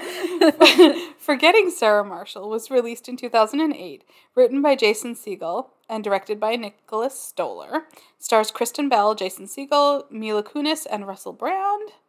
It had a budget of 30 million and a box office of 105.8 million. Whoa. So it did quite well. Yeah. Um, it's a Judd Apatow Yeah. joint, so Yeah. They're moneymakers. This is true. Um, it has 83% fresh on Rotten Tomatoes with a 76 audience. Okay. So yeah, reviewed quite well. Metascore of 67 with a 7.5 audience. Uncle Raj uh, gave it three and a half stars and said that it deftly mixes raunchy R-rated comedy with an intelligent, humane look at the foibles of the heart that's almost like something out of an Eric Rohmer movie. I don't actually know who Eric Rohmer No. is. So. He sa goes on to say that this is one of the better Apatow Factory films that uses juvenile humor um, to explore adult issues like sex and commitment. That's the only review that I actually wrote down, but the there was a lot of like talk about you know like this is just uh, you know an Apatow film where they just scramble up the cast and they just play against different archetypes than they played in which is kind of fun that it's like you can watch all these movies and they've all got the same kind of or you know some some core players that are Yes, in, in yeah. most of the movies but they play very different in each of Yeah, them so it's yeah. kind of kind of fun Yeah. so why don't you give me a synopsis Okay. So, Forgetting Sarah Marshall is about musician Peter and his TV actress girlfriend Sarah. When Peter is suddenly dumped by Sarah without a stitch of clothing on, he begins a stretch of self destruction, depression, and one night stands. To get his mind off things, Peter goes on vacation to Hawaii and just happens to be at the same resort as Sarah and her new rock star boyfriend Aldous. Peter does his best to stay away from the couple at the small resort and make friends with other guests and employees, including the beautiful front desk agent Rachel. They really end up liking each other, just as Sarah and Aldous' relationship falls apart. Sarah tries to get Peter back, but Peter realizes he's over her. He goes back to LA and produces the weirdest version of Dracula you've never seen. There's so many facts, even just in your synopsis, but I think I'll still save them. Being broken up with without a stitch of clothing on Yeah. is based on an actual event from Jason Segel's Oh, no. history. He said, although in real life I put clothes on like halfway through, but Okay. uh, but yeah, he was broken up with naked. Oh, God, that's brutal. The whole movie is actually like kind of an amalgamation of breakups in his life. I figured, like, at the very end when the credits rolled and it was, like, written by Jason Segel, Yeah. I was like, oh, I wonder how much of this is, like, true to life. He said it was based on his breakup with Linda Cardellini, which did you ever watch Freaks and Geeks? Yes. Oh, yeah. Yeah, so they met and dated. Okay. I don't know. I think they dated for quite a long time. Yeah. So he said it was based on his breakup with her as well as three other breakups with unspecified women. But he said that oh. the naked breakup did not involve Cardellini. Okay. Yes. All right. So why don't you dive in and I will pepper my other facts in as they come. Okay. So my first thought is I love that bathroom. All that like vintage like tile work and it's got like the vertical lights on either side. Yeah. And it was like His whole house is so charming. so yeah, I love it. So cuz you it starts out with him like in the bathroom kind of like getting ready for the day and he's like looking in the in the medicine cabinet kind of mirror and he does that like pecs fleck thing and it was like so my first note was I love that bathroom. Not the pec flex though. and then um he sits down to have a nice salad bowl of cereal. this man is a man after my own heart. he is he, Although, sorry. no, I was just say he is like a cereal fiend. It's like how much cereal would you like? The entire box. I can relate with that. Although I would never eat it out of a giant salad bowl like that. I would probably eat the same amount. Mm-hmm. Yeah. But you'd have to just keep topping it up because it will get, get, soggy. so soggy. Yeah. Yeah, you definitely. And also don't eat Fruit Loops. I love Fruit Loops. I can eat them dry. Once you Mm. put milk on them, it just it gets yucky. I like them both ways. Definitely, Fruit Loops is definitely a good like dry munchin cereal. Yeah. Um, I feel like I've talked about this on this podcast before because it's just like a delicious, delicious snack. But when I was still working in the office, our cafeteria would make like Rice Krispie squares, but they'd make them with Fruit Loops. Yeah. Oh my god, those are good. I should just make them. Yeah, it's why just not? it's just Rice Krispie squares with Fruit Loops in You them. can do it with any cereal. do whatever I goddamn feel like. I'm going to make it with um, shredded wheat. Well, hey, Uh, don't. That's disgusting. Don't do that. you never know. I feel like I do know though. Grape nuts. Break your teeth. I like grape nuts though. Do you? Mm-hmm. You're an old lady.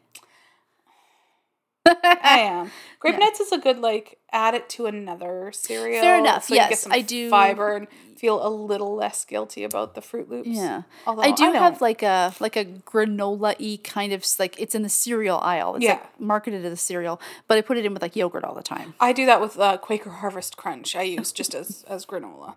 Um, I think that's actually what I yeah yeah, yeah, in, it's in like the yellow with- box. Hey, yes. yeah, yeah. I should. I'm gonna rewind to saying so I feel less guilty about it because I have entered my no guilt. Oh yeah, absolutely. I ref- uh, my New Year's resolution this year was to not have guilty pleasures. Awesome. And that's not to say that I'm not going to have the pleasures. I'm just not going to have the guilt Yeah, about the yeah. pleasures. If I want to eat a bowl of Fruit Loops and enjoy it, no guilt. I'm just going to enjoy it. All pleasure, no guilt. But yes. I like it. um, so then my next note is just put some fucking pants on. you can't have a serious conversation with that staring at you. you sound like me with turn the fucking lights on. Put some fucking pants on. Because like when she first comes home, he just like has a towel on. Yeah. He drops his towel and he's like, eh, and he like wiggles You can around. hear And the it's like smack, it's like smack. just yeah. Um, and then especially when like the next thing is like I'm breaking up with you. It's like put like literally at least just put the towel back on. yes. It's right there. Yeah, right? Yeah, like just like bend over, put on. Yeah. Um, but then I was like, oh, okay, so this is another man child movie.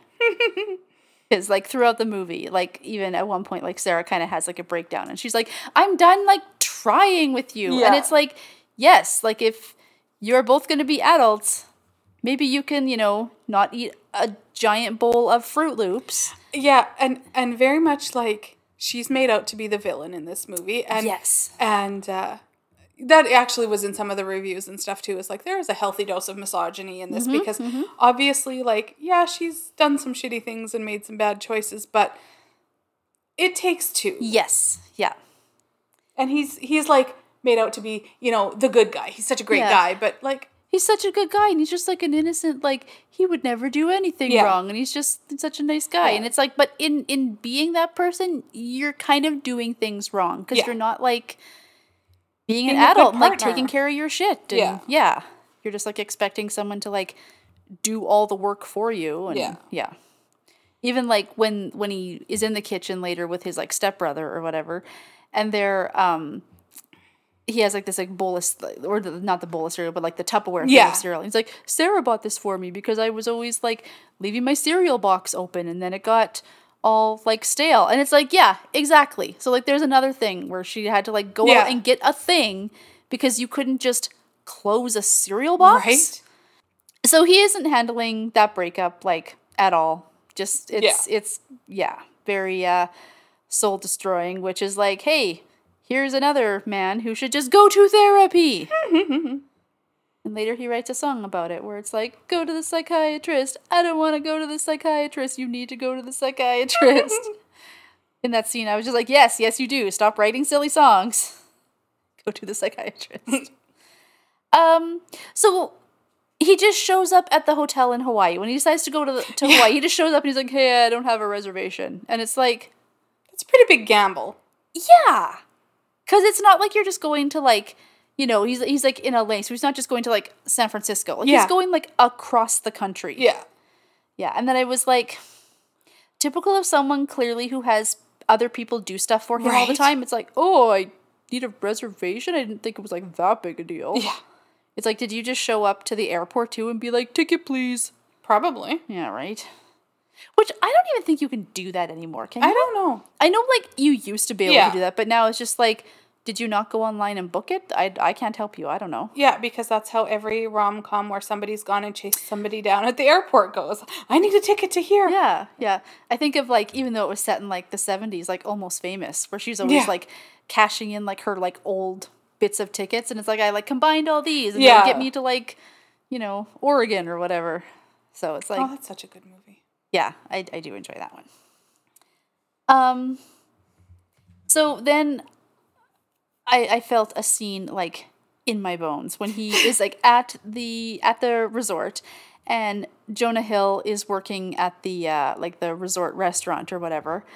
And um, so he's finishing up a conversation where he's like, "No, I cannot buy you weed, or I cannot get you weed. I'm Yeah. at work right now." That's not the part I felt in my bones.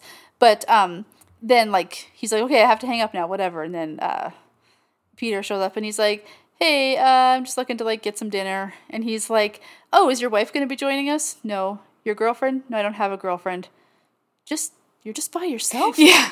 dude, you want a magazine or something? It's gonna be pretty boring. And it's like, as a solo traveler, that is Yeah. like a thing. Like, there's plenty of places where like I can just go to like, because I'm not like a big like restaurant lady, Right, but I yeah. like yeah like a good cafe or Yeah, something, yeah. and that's usually like pretty pretty chill for like sitting by yourself, or if you're getting like fast food, like Yeah. in the city or whatever. I'll get fast food by myself all the time, kind of thing. Yeah. But um, I've been to like a resort before where it's like, yeah, I'm just gonna vibe here by myself, and like only like one time was it like awkward, Hmm. and the rest of the time it's like, yeah, I'm just here by myself, Yeah. and I'm having a better time than that couple over there that's been screaming at each other all weekend. Yeah. So yeah, but yeah, when when he was like, just you, just by yourself, it's like, I know that feel, and yes, go have fun. Yes. Experience things solo. It's Yeah, Good 100%. character building. Yes, I have so much character. You sure do. I didn't say it was good or bad. I just said it was character. um, so he gets seated like literally right next to Sarah and Aldous. And they're always like, "No, you should like come sit with us." And he's like, "No, I'm like literally not going to." And they're like, "Oh, you could." And it's like, but like he can't. Like Right, it's like, it's just don't. like it's just like in Midsommar. Like I told her she could come to Sweden, but like she's not going to come to Sweden. Yeah. It's like, well, fuck, now she's in Sweden with us. Um, so it's like at this point where I realize like they do some like sort of close ups on on Peter's face, where like he's not like cartoonishly like in grief. They just kind of show his face, and it's like that is a sad face. Like Yeah, he does that so well, yeah. where it's like you are really like feeling it, like not like you know when he's like audibly weeping in Yeah, his hotel, curled up in the fetal yeah, position. and they like they Um, like call up. They're like, so there seems to be a woman like crying up there, and he's like, it's just me. You know, like that's very cartoony. But when they just show his face with like, just like no like happiness or joy For somebody who expression. is such a like a big kind of character Yeah, actor, yeah. yeah, he he definitely has the capacity for some nuance. Yeah, absolutely. So then he's sitting at a piano. I don't know if it's it must be like just in the hotel or whatever. Yeah, There's a think so, piano. yeah. And he just like breaks out into the Muppets theme song. And it's like, okay, this comes up a few times in this movie. What is with this man in the Muppets? He's obsessed he with was, the He was in the Muppets movie Yeah, too. and it's like, are you like Jim Henson's nephew or something? Like, what Um, is what is your deal? Aside from just the Muppets rule, obviously. So okay, I have a few. Okay. So we're just gonna Yeah. launch into a list of factoids here. So um, he plays part of the theme of the Muppets show. In 2001, he and Nicholas Stoller were the screenwriters for the Muppet movie. So Oh, the didn't realize he was a movie that we went to see in the Yeah, yeah, yeah. theater. Um, yeah, he, the two of them, the director and Jason, were the screenwriters. okay. Um, and years before this movie, he had actually written a Dracula musical uh, that he wanted to perform with puppets. Uh, the first person he played the musical for was Judd Apatow, who told him, "You can't play this for anyone ever." oh, But then they decided it was a good hook for the movie. And the puppets in the musical, when he finally does it at the end, were actually created by Jim Henson Labs. I noticed that when I watched all the credits and I saw like it was like uh puppets or whatever, like created by Jim Henson. I was Yeah. like, oh, Yeah, so he's he uh yeah, he's long been obsessed with the Muppets. because they're because they're like the Jim Henson creatures have like a very like distinct look. Yes. Like even when you're not watching like the Muppet Show, Yes, it's yeah. like like I think of um the best movie ever made, Muppet Christmas Carol, and there's parts where it's like not like a specific Muppet, it's just like random townsfolk Yeah, number yeah. one, and even though it, like it's a person, you can still tell like Jim Henson created that. Right. Yeah. Yeah. I Um, love Jim Henson. Yes. Yeah. As much as I don't like like children's programming, the Muppet Slap. Yes. Um, so then our the next uh, scene that comes up is uh, one of your other boyfriends, Paul Rudd, just shows Yes. up. Did not expect him.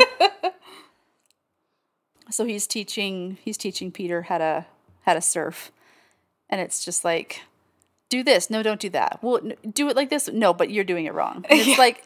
So like just don't do anything. And it's like, okay, okay, you're gonna need to do a little bit more than that. And it's like, what do you want? Because like the very first time when they were like still on land and he did like the first kind of like jump up, I was like, that's pretty good because I sure would not be like that, like smooth Yeah. standing up. I'd be like, uh, just a second. Yeah, I don't think I could surf just based on how long it takes me to get up off the floor. Right? Yeah. Like, can I put like one foot and then like press on my on this knee to like stand up? Like it wouldn't it wouldn't be good. I would love to like try surfing, but it seems terrifying. I I know that I would not ever be able to get up. I can't even get up on water skis.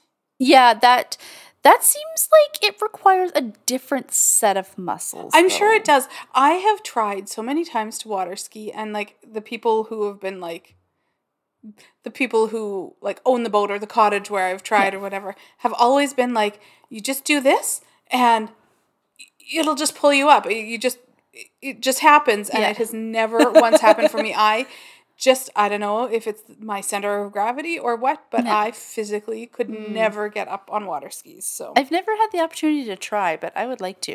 So if Mm. I mean, anyone listening has a cabin and that that has access to a lake and a speedboat and a set of uh, skis and a life jacket, I will come and try skiing at your house. yeah, like surfing, like I always have this like image of like here's exactly what would happen when I'm surfing because I just like can't imagine it going any other way. I would be on the board and then I would like slip off, and you know how like if you just have like something at like a community pool, like a little tiny like half Flutter board, board, yeah. yeah. And if you like sit on it wrong and it kind like you kind of like comes like shooting out of the water. Yeah. So I would be sitting on a surfboard and I would slip off of it and it would go flying up and then it would come right back and hit me in the head. That is all I can imagine happening. I feel like there are many like movies and shows and stuff with that very scene. Maybe, maybe that's why that's all I can think of when I think of trying to ski. But yeah. And then I noticed in all their outdoor scenes, I was like, is it always this windy in Hawaii? I think so. Because I want to go to Hawaii, but not if it's windy. Because I live in one of the windiest places ever, and I there were literally days where I was like, I'm gonna go outside and do this and this and this, and then it's windy and it's like canceled. Nope, staying in the house today. Um, I think it is quite windy, Nope. Never mind then. but I think that it's like a the warm vacation. wind. Well, but still windy. So scratch it off the vacation list.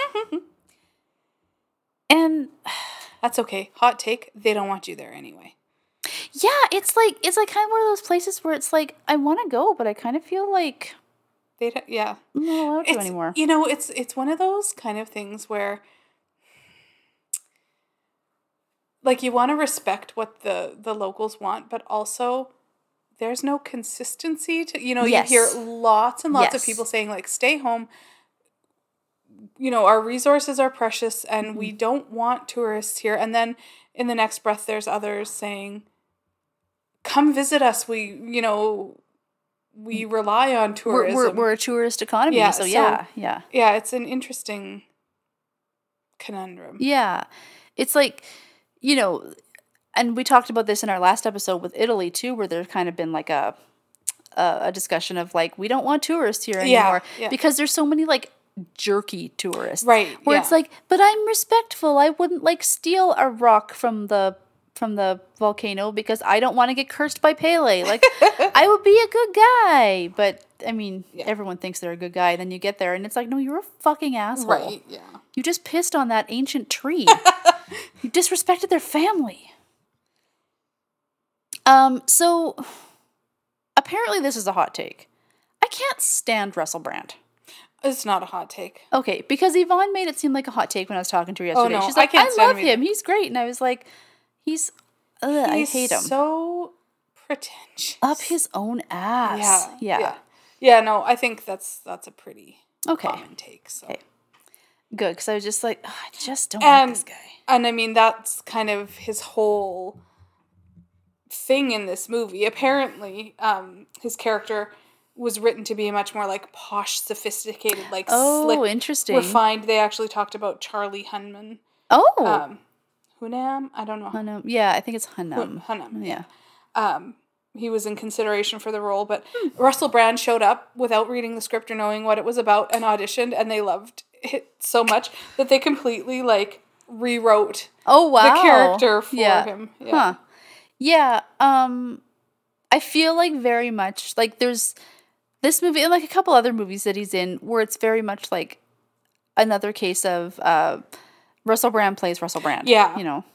Except for well, yeah, I think very much in this movie. I was gonna say, except for like in real life, he he's all like spiritualisty, but he kind of is in this Yeah, movie too. he, yeah, he was definitely like meditating and like doing yoga and whatnot. He um so he was in a movie called Get Him to the Greek. Yes. uh, which is essentially the same character. Yes. And Jonah Hill was in that as well, but he was playing his like handler. Yeah, yeah, yeah, than, yeah. Uh, have you seen that? I have seen that Yeah, movie actually. Yes. Shocking.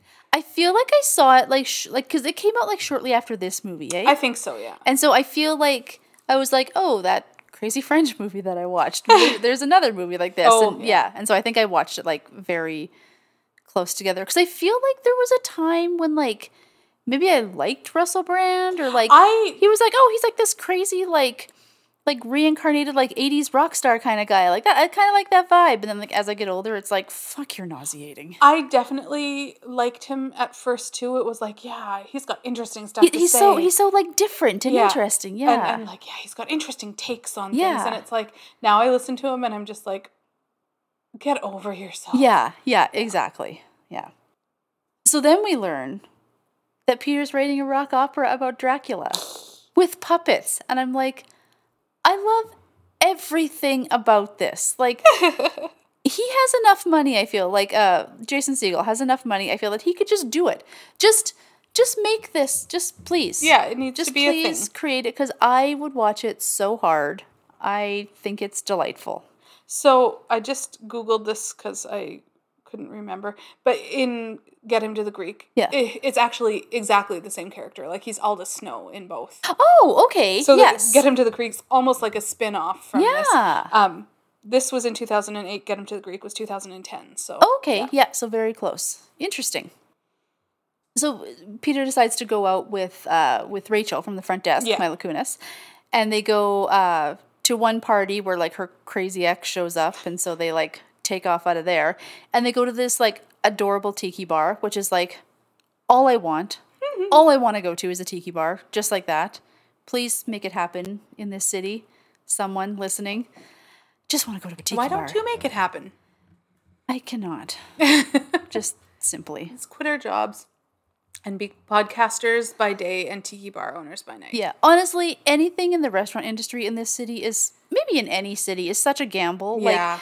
Nothing. We're such a restaurant city, and it's like unless you go to that restaurant like right away, like it is not going to be here in six months. Yeah. So if you want to try it out, try it out now. And it's we're such a restaurant city, but I feel like we're like a Boston pizza restaurant, like a chain restaurant city. and like American chains. Like Yeah. remember when like we got an Olive Garden and, And people every- like creamed their jeans for fucking weeks Yeah. over Olive Garden. I've been there once. I've been there once too, and trust me, I fucking love pasta, so Yeah. it was good. Yeah, but- I enjoyed it, but like, you know, yeah. it was better than Six Girls. Definitely. Oh, didn't- maybe we shouldn't be talking about the Olive Garden. We should be talking about like the the peanut patio or something. peanut patio. Now serving Schminhas Pier. God. it's right around the corner from Six Girls. It's literally right around the corner from Six Girls Yeah. here. oh fuck. so anyway, okay, I'm done. so they're at this tiki bar, and um, Peter's telling Rachel all about his his rock opera that he's making. And he goes into the bathroom. When he comes back, she's like, "Oh, I have a surprise for you." And he's like, "Oh, cool. What's the surprise?" And like the house band stops singing, and they're like, "We have Peter here, who's gonna like sing us a song from his upcoming rock opera." And it's like that's not a surprise. Yeah, yeah. That's like a surprise. I'm gonna like force you to like put you on the spot. yeah. And when she first like when like when he first realized like oh I'm gonna have to sing a song, I was expecting it to be like oh I don't actually have music for this. This is just like an idea I Yeah. had. I I didn't really think he was gonna have like any music at all. But then he got up and he he sang the song and he sang it in the Transylvania accent and that was the best part. Yes. It's like I Getting die, to- die. I can't. I can't. I love it. I love it so much.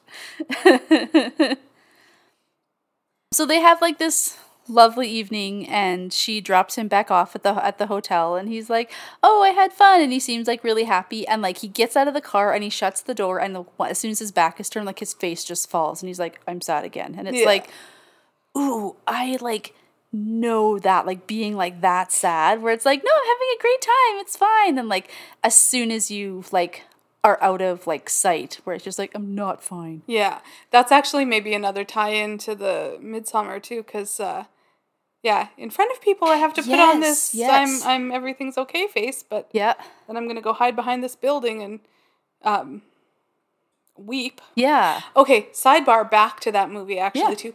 Uh, Florence Pugh does such a good sad face, she does and I saw an interview with her on like I think it was Graham Norton.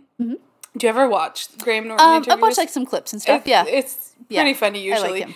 Or I, this maybe wasn't actually Graham Norton. Now that I think about it, was it the other guy that they always like they, they always have drinks on set and it's i feel like this is Oh, probably i can't Is think that of Andy Cohen?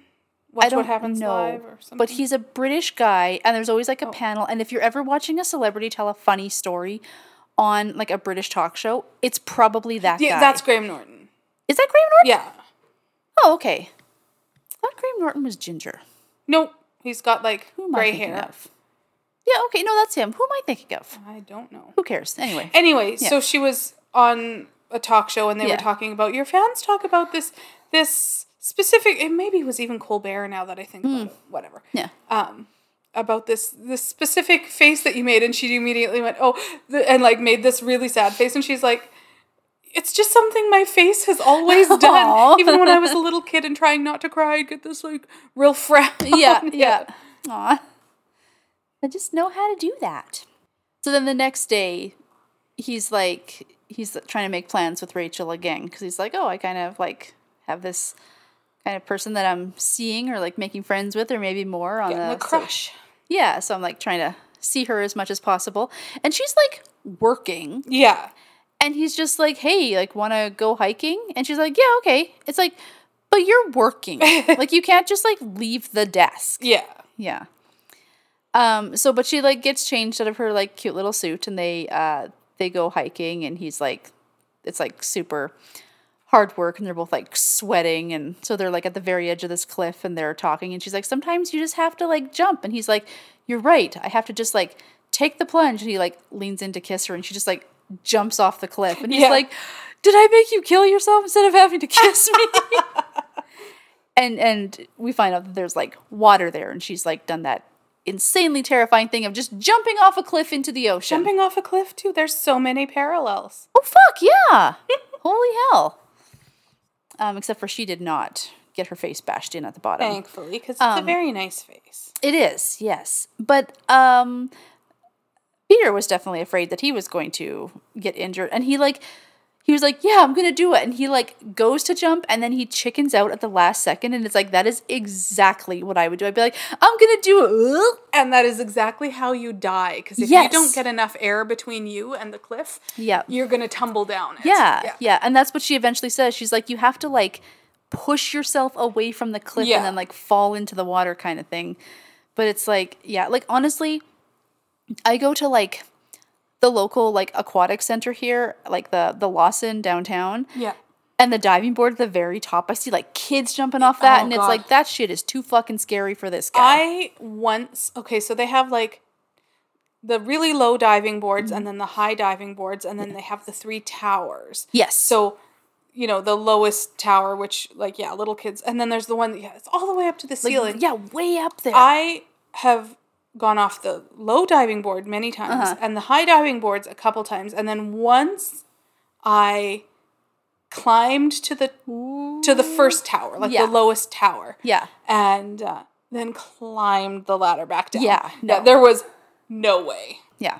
Anyway. Anyway, back to the movie. Um, yeah, but eventually he does jump into the ocean, which is terrifying. Like I just I could never Not for me. No, absolutely not.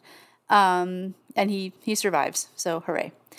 so Sarah's kind of start. We kind of see Sarah kind of starting to have like second thoughts, or like you know she's kind of like gotten over her first big like I'm broken up with you, and she's kind of like done being angry, and now she's kind of like wistful, and she kind of Yeah. like watches Peter and kind of feels like regret or something. I think a lot of that is because like he sees that she's interested, or she sees that he's interested in somebody else, and like He's not just weeping. yeah, 24 7 kind Yeah. of thing. So at one point she goes up to um up to the front desk where Rachel is and she's like, "Oh, is there like a good sushi place?" and just kind of talking to her. And she has this dress on. This dress that says this film was this film was made in 2008. right. It is it is a whole thing. It's it's a look. And looking at it it's like, okay, I would have never worn like a dress that short, but I had blouses like that Yes. where it was like billowy and then it was like gathered into like a band at the hips. Yeah, and the sleeves were billowy, but maybe had a slit from Yep, the yep. shoulder to the cuff. Yeah. yeah. It's like once again, why? Why did people let us do these things? Right. Like the 2000 to 2010 was the worst time. Like millennium fa- m- millennium fashion Yeah. Is just the worst thing ever. I hated it. All she needed with that dress was a skinny scarf. Oh, right? Yeah. oh man, it was it was bad. Um and then back at the ocean, Peter finally gets up on the surfboard because he says to uh he says to Paul Rudd's character, he's like, I'm leaving in a couple of days and like I just want to like stand up on a surfboard like just once. Yeah. And I love how every time he encounters Paul Rudd, it's like the first time he's ever Yes. encountered him. I'm like, hey man, like how's it going? And he's like, we had a great conversation on the ocean like yesterday. We we have talked to each other. Oh, cool. Okay. and he uh, he uses the same line. yes. Yeah. yeah. His same like customer service line. Yeah. Like, oh, you look pretty down. Yeah. we look, fix there's that with the ocean. behind those eyes. Yes. And he's like, you know what could fix that? Some weed. Do you have any?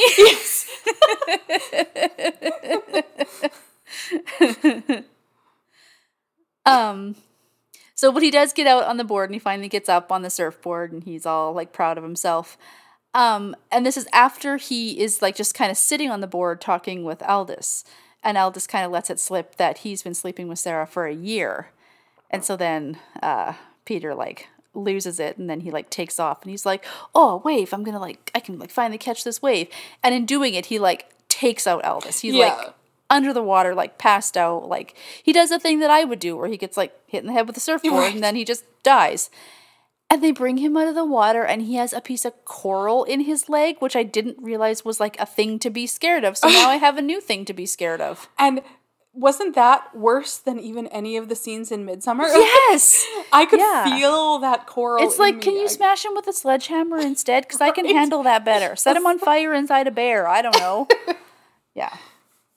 Yeah, it was gnarly. Um, and then like Paul Rudd is there and he's just like, uh, actually I can't actually like do any first aid because of like our insurance. And he's like, call go to the front desk, like call an ambulance. Call it, go to the front Yeah, desk. And he's he's, like, okay, he's not gonna do that. So I guess I'm gonna Yeah. I'm gonna Um, fix this. And the funny thing about that is that like if I perform any first aid, it's against like if you're a surf instructor at a resort, you would have to have first aid in order to be insured, I'm sure. And I feel like what's his Hawaiian Kunu? His, Yeah, yeah, yeah. Kunu. I feel like Kunu has first aid instruction, and they probably like made sure he had first aid instruction, and Kunu has just forgotten that Kunu That's has first very, aid instruction. Very yeah. plausible, yes. And then I decided that this movie does just exist to make Sarah look like shit. yeah. Like they kind of do all these flashbacks about how like look at all these like stupid gifts that Sarah bought for Peter that like oh sh the time yeah. she bought him what people will probably call like a man, man purse, purse. which is like it's just a bag. It doesn't Yeah. have to be um you don't have to gender it. It's just a fucking bag you put on your shoulder. Yeah. And then like some other like weirdo shirt and she like got him like a trucker hat and Yeah. everything and it's like oh woman bad buy bad gifts Right, like she's buying you gifts, at least, Right? right? Yeah. Um, and then we also learn that she buys you thoughtful things like the cereal holder. yeah when Um, like you needed someone to fucking parent you because you can't just close the lid on a box of cereal Yeah, I am really glad that the scene where she breaks down and says how she tried and the yes. things like his faults. I'm glad. I'm so glad that scene exists because otherwise, then yes, it is just like a one-sided. yeah She's an evil bitch, and Yeah. Yeah, where she's like and it wasn't like it wasn't played for her to be like this shrill crazy person. She's like she was like really real and she was Yeah. crying and she's like I have tried so hard. I have talked to so many people and you Yeah. are just a fucking child. yeah, So yeah, so they made her like look like shit with all her like stupid gifts and then they were just like making fun of this stupid movie that she made and like, "Oh, I've told her that was so stupid and that was so dumb." And it's like we've all done dumb things that like or like had like stupid jobs. yeah. And then like It's like, but she probably made a lot of money making. well, and sometimes you're like doing a stupid job and you're like, I know this is fucking stupid, but like because of this, like yeah, I have a house or whatever. right. And then for like everyone to just or for like both the men to just sit there and like fucking roast her for it, like at the table. Yeah. Is like So rude. chill the fuck out, dude. Um, but I do have a fact about Oh, that okay. scene. Uh, the, so the scene where they make fun of Sarah's movie about a killer phone was written without knowing the fact that Kristen Bell had actually starred in a movie called Pulse, which has a similar premise um, about like essentially a killer phone. I mean kind of. it's kind of about a killer phone. Um, and, and another coincidence was that um, Kristen Bell's show Veronica Mars was canceled the day before Bell shot the scene where Sarah finds Oh, out the show was canceled. Oh man. Did you ever watch Veronica Mars? The only thing I ever watched of Veronica Mars is when you had it on in the hotel in London that one time. Oh, I did. oh yeah. But that might have been like new Veronica Mars. I don't know. Yeah, so it was on for a while and then canceled for a while and then on again for a while and then there was a movie. I have watched it all. I, I definitely like for years had kind of seen previews and clips and stuff and thought like this doesn't really seem like anything I'm into. Yeah. But I also really like Kristen Bell. Hmm. So one day I was just like, oh, maybe I'm gonna watch this. And I like binged through oh, everything. Oh, really? And I was glad that I'm like, I'm glad I found I came to this later in life because all of the iterations exist now. The movie and the se- hmm. last season and stuff. So I. Yeah. could binge through it all. Nice. Yeah. Um, I remember like watching there was like I don't know if it was just an episode or if we found a channel that had like a whole bunch of episodes that were Hmm. playing. But I was like What's that? I don't even remember Oh, that. It so was funny. like when we had come back to London from Edinburgh, we were staying in that smaller Hmm. Oh, yeah. room for a few days. And yeah, and you were like, oh, well, this person is this, and then this happens. And you had like gone to like have a shower or whatever, and I was just like watching. And then you came back in the room, and I was like, I don't know, I was just like confused, and I was like, what is happening in this show? Like, this guy is doing this, but then this is happening, and you're like, oh, yeah, that happens all the time in the show. And I was like, this show seems bizarre. It is a little bizarre, but it was it was fun. Yeah. well, it was fun. It was a really interesting like balance of like kind of teen drama, but like there was some. It, it was it was interesting. It was multifaceted. Ah, multifaceted. Okay. It was fair a enough. good binge anyway. Yeah. So this whole like vacation was supposed to be a four day stay because when Peter still first gets there, he was like, "Hey, I'm just like randomly looking for a hotel room." Yeah. And Rachel is like, "Oh, well, I can put you up in this room for four days." So it's like it's a four day vacation, Yeah. and it's like these are the longest fucking four days ever. Like I feel like he's been there for a month. Right. Yeah. Um, and then there's a scene. It's kind of like the scene where like Peter kind of turns a corner and he's like, "I think I'm over this, and I'm gonna like decide to like be happy for the Yeah. rest of the thing." And they play my favorite Belle and Sebastian song, Oh. and it was the best part. Aw. I did enjoy that. Um. So then, uh, Aldous like officially breaks up with with Sarah, and he's going back home to England or whatever. And she tries to sleep with Peter, and it's like not working out or whatever.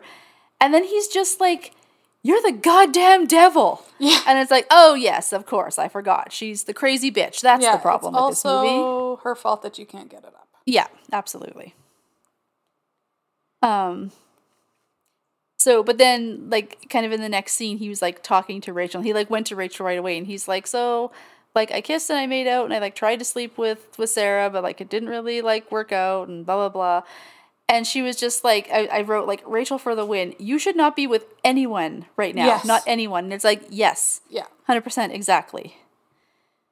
And then like the next scene is he's back home and he's singing the psychiatrist song, and it's like that too. That you should also like not be with anyone and go And to go the to psychiatrist. psychiatrist. Yes. Um, and then we're getting like very close to the end here. So then my next note is, what's with Jason Segel and puppets? but we have we have established, Yes. man just likes Muppets, and hey, guess so. who doesn't? Muppets are fucking They're great. fabulous. Yeah. and then so he finally does like make his his Dracula show and Yeah. it looks like ridiculous and I just wrote I would legit go to this show. Absolutely. I need to see it. The end when all the like felt bats like fall from the ceiling, it's like everything is perfect. Yeah.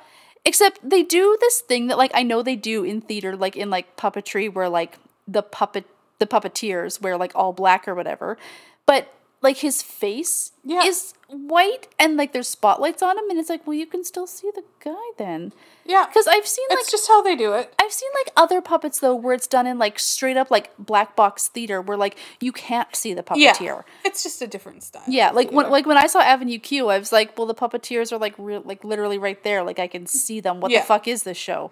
um And then I discovered it's delightful, is what it is. Todd watched this with me too, and he he had this. he's like, but they can see the puppeteers, Yeah. and I'm like, yeah, it's it's a thing.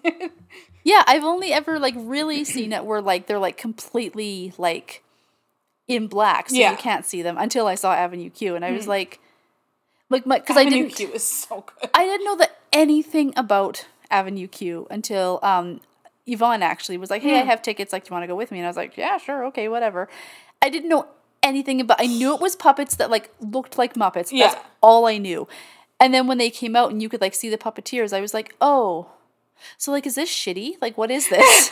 and then I watched it and I was like, "Oh no, okay, this is just like the style." is for porn. internet is for porn. Uh, yeah. Um, and then my final note is just dick out again. There are a lot of dicks out in this episode. yes. episode. Yeah. So I gave it six weirdo puppets out of ten. Nice. Yeah. Um. Okay, I only have one other like factoid that just because it amused me. Yeah. Um, so there's a scene in the movie where one of the like employees that that Peter kind of makes friends with through the the course of the movie is talking about essentially how much better it is to just be working at a resort in in uh, Hawaii than some corporate job and he's talking Yeah. about I used to know how to do blah blah blah and now you know what I know the names of 60 different fish Yeah. and so he's naming off all these fish. Hawaii state fish actually is what he said it was. Yeah. And it is, I had to practice this ah. pronunciation. It's, I don't know why I'm all of a sudden embarrassed. Who? It's called Humu Humu Nuku Nuku Apua. Oh, okay. That's the name of their their state fish. yeah, when I, I watched it with subtitles because I watch everything with subtitles, and like I saw like the subtitle, then I saw him rattle it off, and I was like, impressive. He and he says it so much f- faster than me. Like I really had to phonetically. Yeah. Humu Humu Nuku Nuku Apua. Oh, I like it. I liked that character. Yeah. He was good. Yeah. Yeah, actually, uh, there were a couple of the the uh, hotel employees Yeah. that were really like their their characters really added to the show. Yeah, like when he's when uh, Peter's gonna go hiking with Rachel, and he's like, "I thought you were gonna come snorkeling with me. Why doesn't anyone want to go snorkeling Yes, with yeah. me?"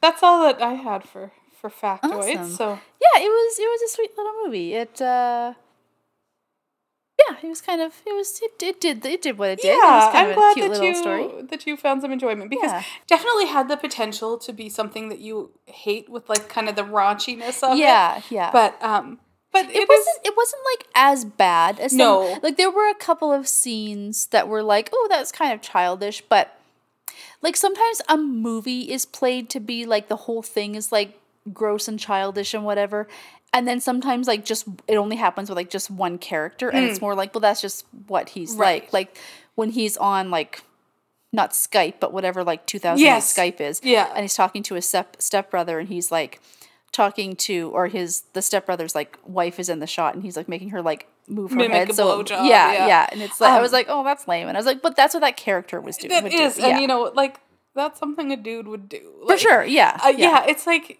there were some raunchy scenes and stuff, and and but it still had. It wasn't just all about that. It Yes, was. It still yeah. had like a nice little plot and and some heart. Yeah, yeah, for sure. It's not like like there's some other movies that like that like crew has made where it's like like what's the one that like everyone thinks is great? What's the Um, movie with like Knocked up. I've seen that. It's not that one. What's the one with like McLovin? Oh, Superbad. Super bad. Yeah, Yeah. like that was just Yeah, I'm not a big fan of Superbad. yeah, I don't I, I didn't care That was kind of, I think, like one of the first. It ones. was, That was the yeah. one that, that like people's first glimpse of like Seth Rogen and Jonah Hill. Yes. and- Yeah, for sure. I li- I do, in general, enjoy all of the Apatow Yeah. stuff. I like the I like the the crew that they've kind of put Yeah. together. I like Seth Rogen. Yeah. I like uh, I love Leslie Mann. Um, yeah. she plays the Yeah. screechy wife in most of them. Yes, I love yeah. her. Um, he said I'm old. Um, anyway, yeah, I I like them. So I'm glad that you enjoyed. them. Yeah, no, for sure. That was definitely that was a cute one. So our next episode, we're just doing a little free for all. Just picked some movies that we wanted to make the other watch. Yeah. I'm excited for this one. I haven't watched the movie that I picked in a long time, Oh. and I have watched it many, many times Oh, in yeah? the past. So Oh, um, I'm gonna make you watch How to Make an American Quilt. okay. I think I have a good idea of how to do it, but maybe I'll pick up some tips. I don't know. And I am going to make you watch The Hills Have Eyes. Um, so, in true Deanne fashion, um, this version we're going to watch the remake from the early 2000s. I love that you have to specify because there is always a caveat. yeah. So, this, I, I can't remember exactly the year, like 2005, 2006, or something like that. Not the 1985 one. Okay. So, yeah. Noted. Yeah. So, with that, we've come to the end of an episode. You can uh, give us a five star review on uh, Apple Podcasts, or you can give us five stars on Spotify. Does that now, and you can leave us a little comment in uh, in the episode on Spotify, which I, I really like that little feature. Yeah, so that's cool. should definitely use that some more. Yeah, we'd love to hear from you. Um, you can check us out on Instagram at Love and Horror Podcast. I'm on Instagram at Deanne Teresa. I'm on Instagram at calamity underscore Laura. You can send us an email if you have something more than uh, a Spotify comment you want to make. if you want to write us a, a long winded love letter, you could do that at loveandhorrorpodcast at gmail.com. Uh, you can find us on Tink Tonk at Love and Horror. And if you want to send us a couple dollars, you could do that. Um, I promise we will not spend the money at Six Girls or Peanut, Peanut, peanut, peanut Patio, and we won't use it to buy Schmin Hash Pier. Um, but you could send us money at uh, coffee, which is ko-fi.com slash love and horror podcast. So, thanks for listening, and remember, all is fair In love and horror.